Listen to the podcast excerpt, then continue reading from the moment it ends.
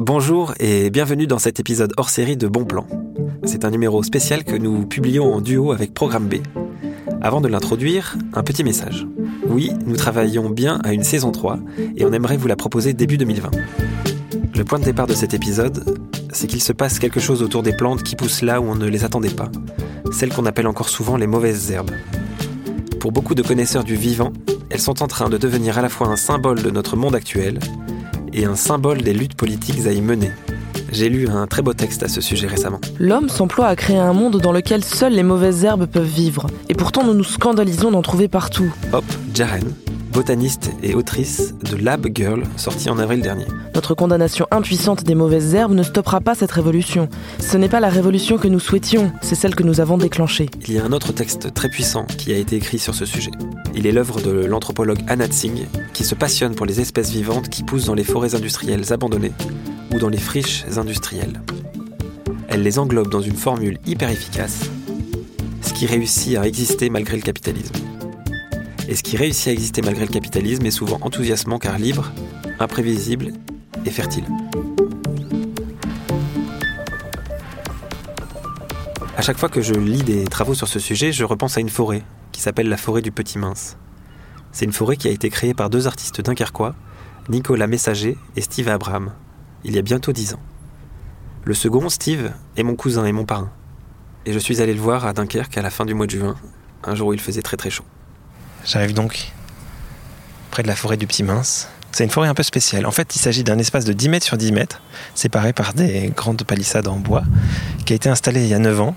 Et donc là, on va essayer de découvrir ce qui a poussé en 9 ans. On a invité un, botaniste qui s'appelle Thibaut Powells, et il va pouvoir nous aider en fait à comprendre tout, tout ce qui s'est passé, comment la vie s'est installée dans cet espace fermé. On y va. Bonjour. Thibaut. Thibaut. Thibaut également. Enchanté. Merci d'être là. Eh ben, avec plaisir. Donc voilà, voilà la forêt que vous connaissez déjà, je crois. Ouais, que j'ai déjà euh, entreaperçu, regardé un peu à travers les trous. Voilà, un petit peu. Là, on attend euh, Steve qui va arriver. Il est vers 14h30, m'a-t-il dit, donc euh, bientôt. Bon, on a envie de voir dedans quand même. Où est-ce qu'il y a un trou? Là, il y a des trous. Salut Steve.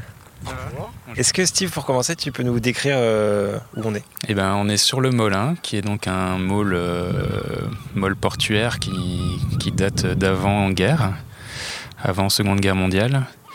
Euh, un môle donc euh, industriel qui a périclité, et donc euh, pas mal de hangars désaffectés, et une halle au sucre, une ancienne halle au sucre qui s'appelait plutôt entrepôt des sucres indigènes, qui a été euh, réagencée, on va dire réaménagée pour accueillir un learning center. Voilà.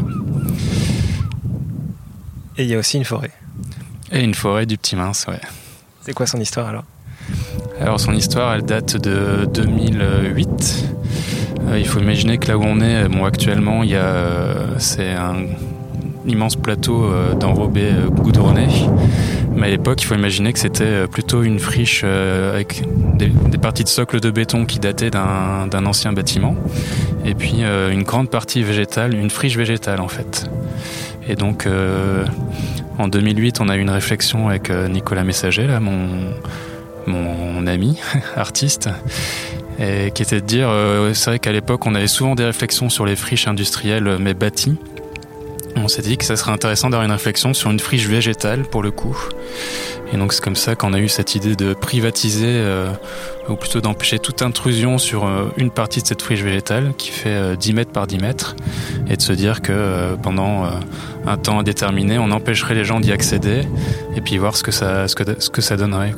Et là aujourd'hui, on a la chance donc d'avoir Thibaut euh, Powells qui euh, est venu là pour nous aider en fait à faire le bilan de ce qui s'est passé euh, pendant 9 ans. Je peux vous demander de vous présenter Oui, donc Thibaut Poels, je suis responsable du service éducation, formation éco-citoyenneté au Conservatoire botanique national de Bayeul.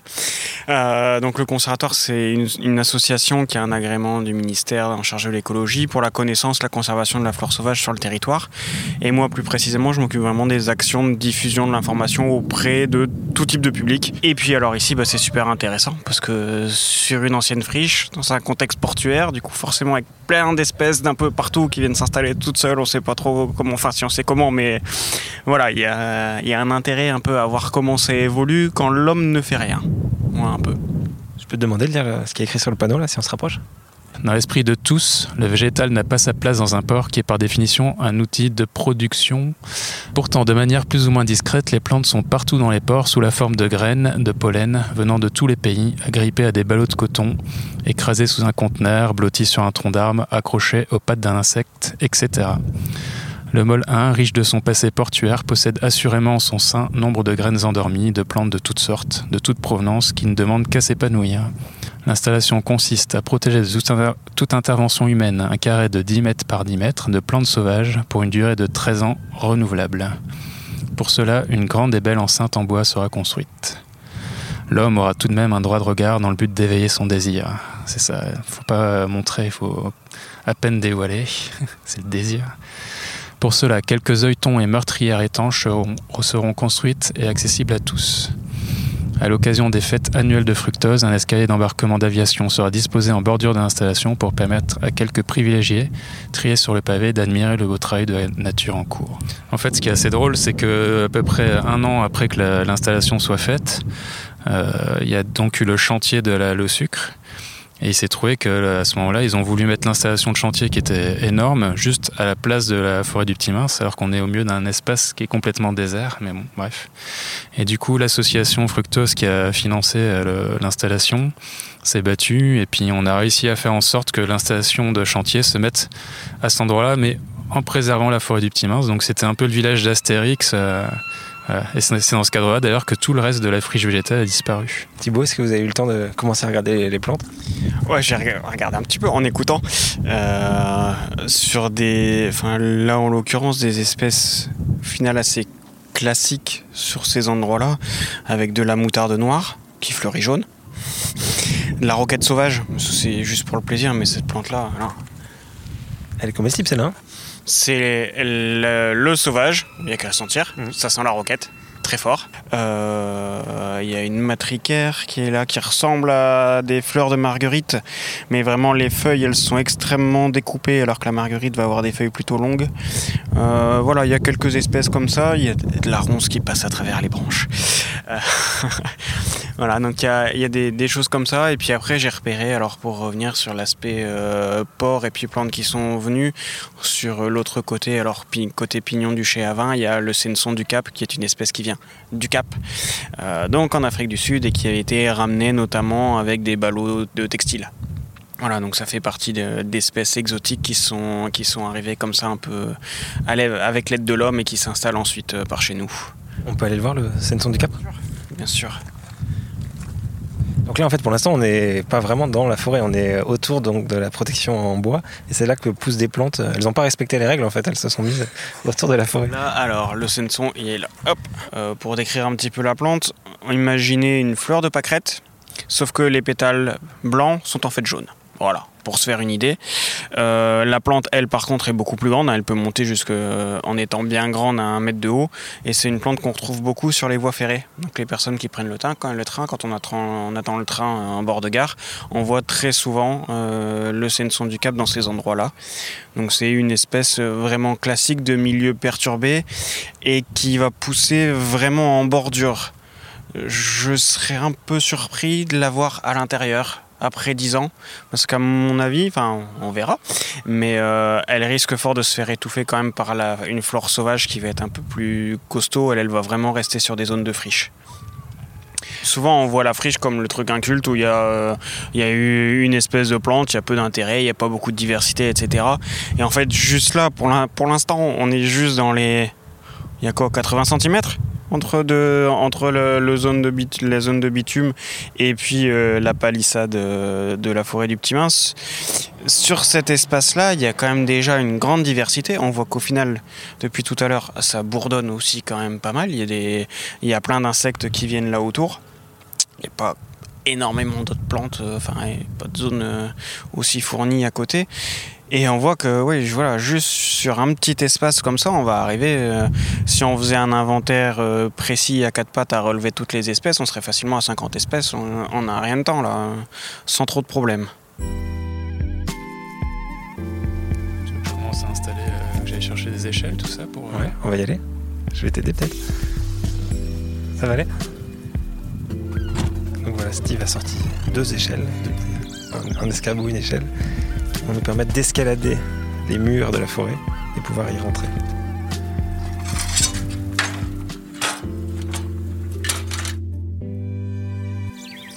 Ok, ça y est. Donc on est descendu, enfin, dans la forêt du Petit Mince. On n'a effectivement pas la même végétation que ce qu'on a juste de l'autre côté. Il y a quelques espèces qu'on retrouve un peu communes. Il y a un peu de chardon, il y a de la ronce qui prend le dessus sur une partie. Par où on passe pour aller voir les arbres Par où vous voulez, ça qui est génial. Il n'y a pas encore de chemin dans la forêt. Il commence à y avoir des arbres. Donc on a là un, être qui est arrivé, qui s'est installé ici. Alors il fait euh, allez, un mètre de haut. Euh, le tronc à la base au plus large du tronc c'est un centimètre d'épaisseur. Là par contre la difficulté ce qu'on voit c'est que donc un être c'est alors on a un petit truc euh, il y a un petit dicton le charme d'Adam c'est d'être à poil. Le être est à poil donc le bord des feuilles est à poil en opposition au charme. Je crois que c'est un charme qu'on a. On va regarder après. Donc ici, on voit encore les poils parce que les feuilles sont encore très jeunes, donc on les voit bien. Mais on voit aussi que ce être-là a soif. Parce qu'on est là pour le coup en contexte quand même euh, assez sec. Donc il est euh, pas très loin de, ce petit chenal, on va dire. Peut-être qu'il arrive à récupérer plus d'eau parce que les eaux de ruissellement vont arriver là. Euh, je disais qu'il avait 4-5 ans, il en a au final peut-être un peu plus parce qu'il a peut-être du mal à pousser aussi.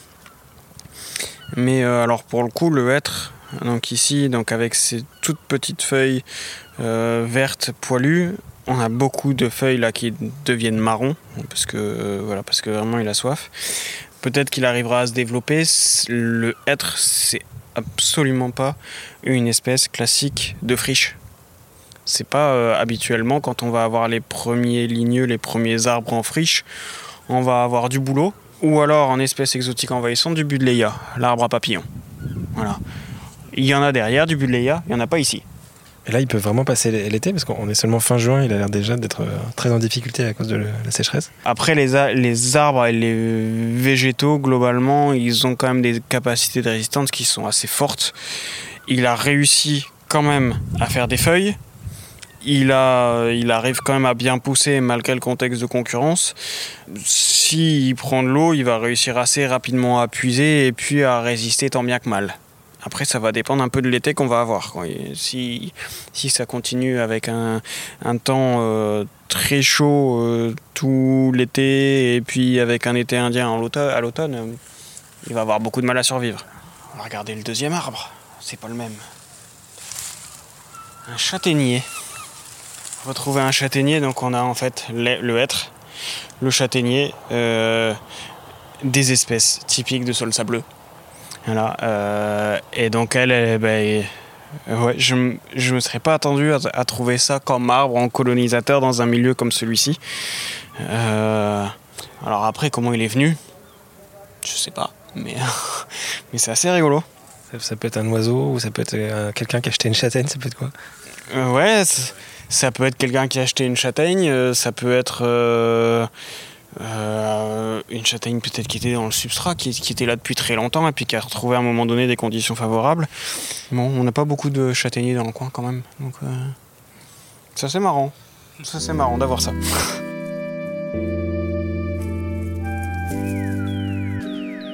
fait, c'est marrant parce que c'est exactement ce qui est décrit sur le, panneau que vous aviez réalisé il y a 9 ans. C'est euh, tout espace tend à devenir une forêt, donc un espace colonisé par les arbres.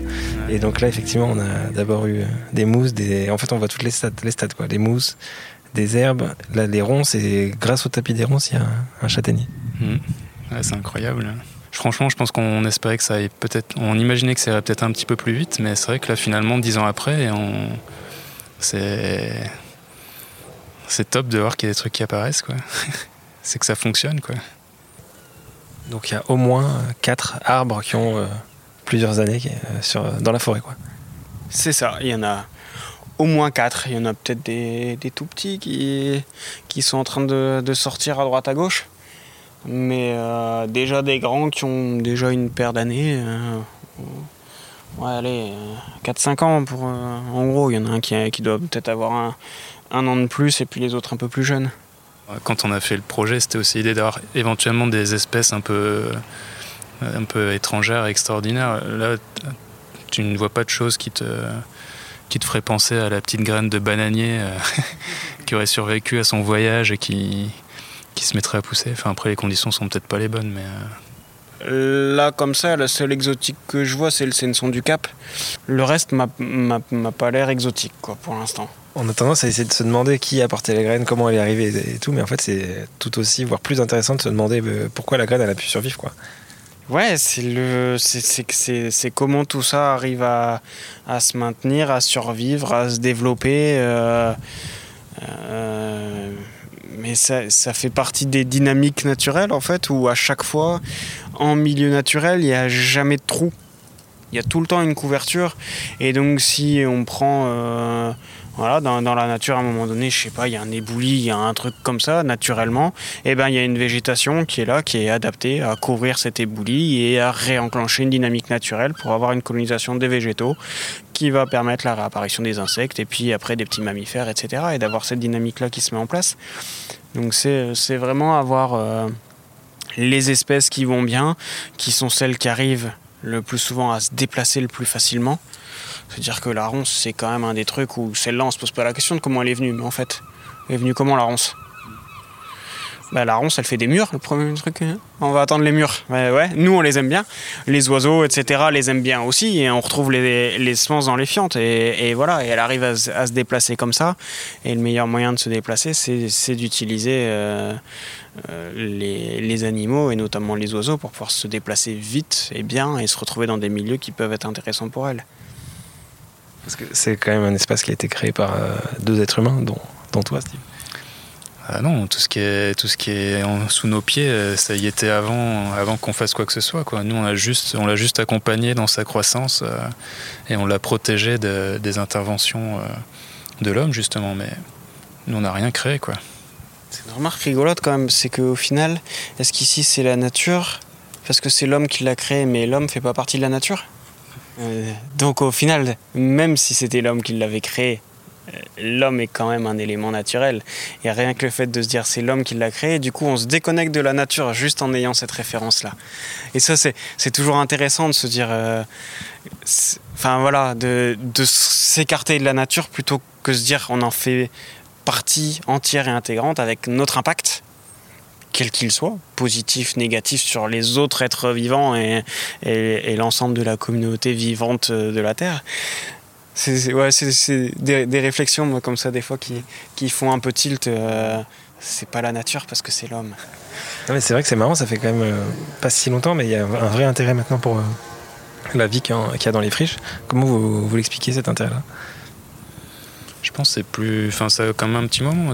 Enfin, moi, je daterais ça de Gilles Clément. Je sais pas ce que t'en penses, Thibaut, mais c'est vrai que Gilles Clément a, apporté un vrai truc. Euh, démocratiser euh, les végétations un petit peu plus. Euh, ce qu'on appelait avant les, mauvaises herbes, euh, les herbes sauvages, tout ça. Je pense pour moi, ça date de ça, quoi. Peut-être début des années 2000, fin des années 90, début des années 2000. Mais c'est beau de voir que il peut y rester des choses vivantes et fertiles dans, dans des ruines, quoi, là où il y a eu un passé économique qui est tombé.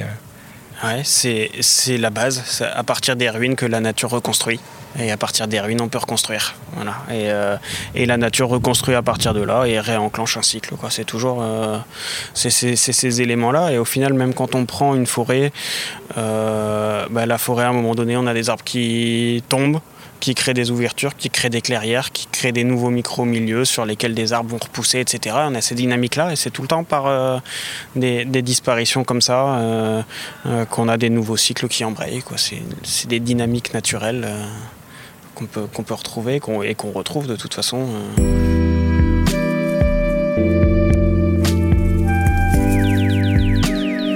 On va quitter la forêt du Petit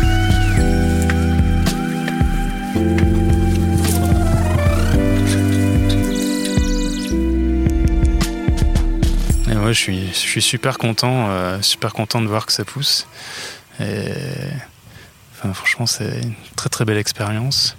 On a envie, euh, évidemment, on est plein d'impatience de voir si, les petits sujets qu'on a aperçus là vont, prendre leurs aises et puis euh, grandir on a presque envie de, le faire savoir à tout le monde en fait, de partager cette bonne nouvelle. Qu'est-ce qui t'inspire toi ces plantes là qui arrivent à pousser malgré tout? Ben, c'est génial, mais c'est presque, c'est presque la démonstration qu'on voulait faire en, en, faisant cette installation. C'est-à-dire que c'est, c'est ce que je disais tout à l'heure, la nature est toujours plus forte. Quoi. Et nous réserve les, plus belles surprises euh, qu'on puisse imaginer. Hein. Est-ce que tu as, dans les qualités qu'on trouve dans les plantes qui ont poussé là dans, ta forêt, est-ce que tu penses qu'on a des, qualités ou des, des, leçons à retenir de, tout ça? La résilience. Hein. La résilience, ouais, c'est que malgré tout, euh, les choses finissent par être belles. On peut retenir ça peut-être. Chacun doit un peu y voir ce qu'il veut. Moi j'y vois la, liberté et l'impertinence aussi. C'est vrai. Ouais, l'impertinence. Parce que c'est vrai que finalement, euh, enfin moi c'est ce que je ce que je retenais de très fort euh, quand on a fait l'installation sur le sur le port, c'est que c'était comme un pied de nez. On était au milieu d'un espace qui est euh, un milieu portuaire. C'est un milieu qui est qui a une nécessité de productivité, de voilà où il n'y a pas de place pour le superflu. Et d'avoir cet espace végétal comme ça, c'était un beau pied de nez, un beau pied de nez à tout ça, quoi.